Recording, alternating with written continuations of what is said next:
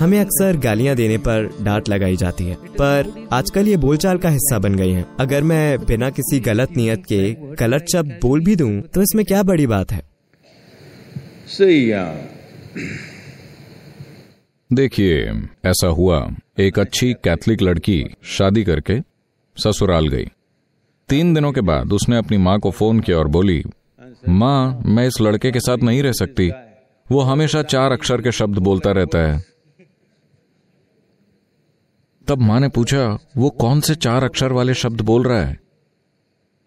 उसने कहा वो कहता रहता है कुक क्लीन वॉश आयन।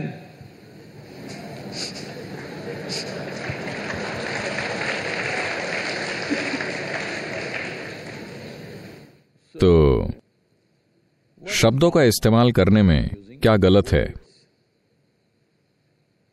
मूल रूप से जैसे आप गाली कह रहे हैं वो काफ़ी हद तक हमारे पास हमारी खुद की भी गालियाँ हैं जो हमारी भाषाओं में काफ़ी सामान्य हैं और कुछ अश्लील हैं कुछ किसी खास इरादे का इशारा करती हैं कुछ हमारे परिवारों के बारे में बात करती हैं। And uh, और कुछ बस एक दूसरे का मज़ाक उड़ाती हुई हैं। पर ज़्यादातर अंग्रेज़ी भाषा की जिन गालियों का आप आज प्रयोग करते हैं वो मूल रूप से अमेरिकी हैं। वो या तो टॉयलेट या बेडरूम के बारे में है। okay. मुझे आपको ये बताना चाहिए ये कई साल पुरानी बात है। कोई एक ऑस्ट्रेलिया से एक मेहमान आए थे। मैं करीब 40 साल पहले की बात कर रहा हूँ। ऑस्ट्रेलिया से एक मेहमान आए। और मुझे उन्हें मैसूर दिखाना था। आपको पता है मैसूर एक पर्यटन स्थल है। आप बैंगलोर से हैं हुँ? वो एक पर्यटन स्थल है, देखने के लिए कई जगह हैं, इसीलिए मैं उन्हें अपनी मोटरसाइकिल पर ले गया। जब मैं तेज चलाऊं तो मुझे सुनाई देता, शिट। मैंने सोचा, क्या है? अगर मैं ब्रेक लगाऊँ तो शिट। उन्हें कुछ सुंदर दिखता, शिट। अगर खाना बहुत मसालेदार हो, ओ, शिट। मैं सोच रहा था, ये आदमी पूरे दिन शिट का मंत्र की तरह जाप क्यों कर रहा है?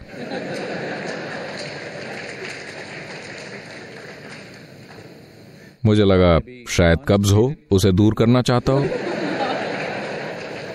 क्योंकि जो सुबह का काम है, आप उसे लगातार पूरे दिन क्यों कर रहे हैं?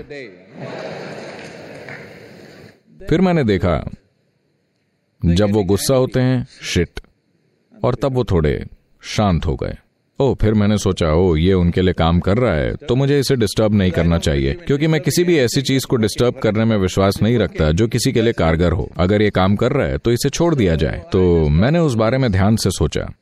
देखिए, हमने ध्वनियों के उच्चारण के पूरे विज्ञान को एक शक्तिशाली तरीके से समझा है।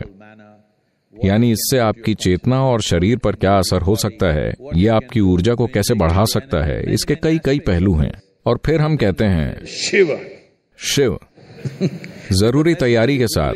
अगर मैं आपसे ये एक ध्वनि बोलने के लिए कहूँ आपको किसी भी भगवान या किसी भी चीज़ पर विश्वास करने की ज़रूरत नहीं है। बस इस एक ध्वनि से आपके होश उड़ जाएँगे। मैं आपको ये दिखा सकता हूँ।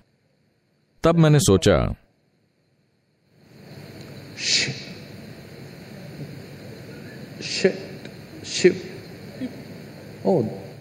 हम इस पर वैज्ञानिक रूप से पहुँचे। वो किसी तरह से ये समझ गए।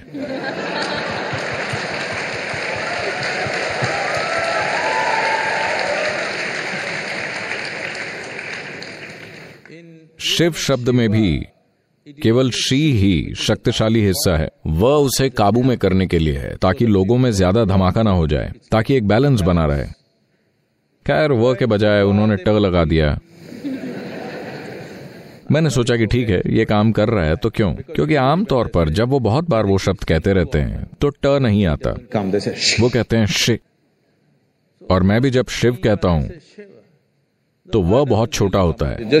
बस सिर्फ़ शी होता है। तो मैंने सोचा, ठीक है, क्या फ़र्क पड़ता है? फिर तुरंत ही कुछ लोगों को यह बात बुरी लगी। सदगुरु, आप कह रहे हैं कि शिव और शिट एक ही है? सबसे ऊँचा और सबसे नीचा? मैंने कहा, देखिए, ये ऊंच नीच सब आपका बनाया गया है। पर जहाँ तक आपके दिमाग का सवाल है, अगर उसमें शब्द अल्फाबेटिकल तरीके से स्टोर्ड हों तो शिव और शिट आसपास होंगे। आप शिव को यहाँ और शिट को वहाँ नहीं स्टोर कर सकते। आपके पास ऐसी क्षमता नहीं है।